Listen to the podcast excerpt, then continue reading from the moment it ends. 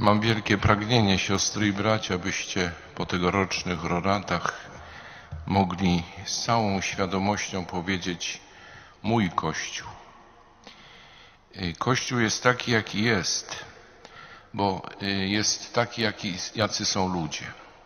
Poprzez wieki, kiedy Chrystus zrodził Kościół, możemy powiedzieć, Kościół, który zrodził się z Jego przebitego boku, a więc za który Chrystus zapłacił najwyższą cenę, cenę swojej przelanej krwi, jest taki zewnętrznie, jacy są ludzie, jaki jest świat, w którym żyjemy. Czasami dobry, czasami zły, czasami święty, czasami grzeszny, czasami odpowiedzialny, czasami nieodpowiedzialny. Ale to jest tylko jeden widok, jedna odsłona rzeczywistości Kościoła. Kościół jest też rzeczywistością Bożą. Jest tu Chrystus, jest tu Maryja, Duch Święty, który jest duszą Kościoła. Taki był zamiar Ojca Niebieskiego. I dlatego chciałbym, żebyście mogli z całą świadomością po tych tegorocznych roratach przypomnieć sobie tę prawdę i nią żyć. Moja wspólnota, mój Kościół.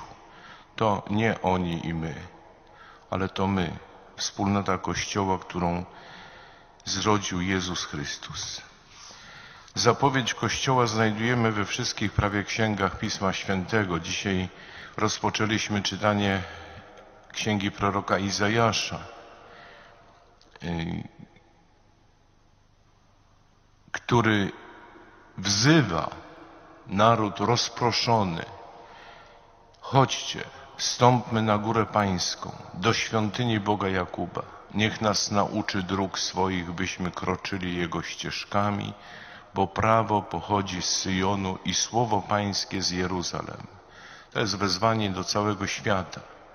Na górę pańską to jest symbol, znak właśnie wspólnoty Kościoła. Kiedy Jezus mówi, że dzisiaj w rozmowie z setnikiem w Kafarnaum wielu przyjdzie ze wschodu i z zachodu i zasiądą do stołu z Abrahamem, Izaakiem i Jakubem w Królestwie Niebieskim. To jest wyraźne wskazanie na wspólnotę i na Eucharystię, która tę wspólnotę tworzy. I oto dzisiaj w Ewangelii mamy bardzo znaczący obraz. Do Jezusa przychodzi poganin, a więc ten, który nie zna Boga, ale który w Jezusie Chrystusie Boga odnalazł. Jezus potem mówi, że nie znalazł wiary większej w Izraelu niż wiara tego poganina, setnika, który przychodzi z konkretnym problemem do Jezusa, możemy powiedzieć do wspólnoty Kościoła.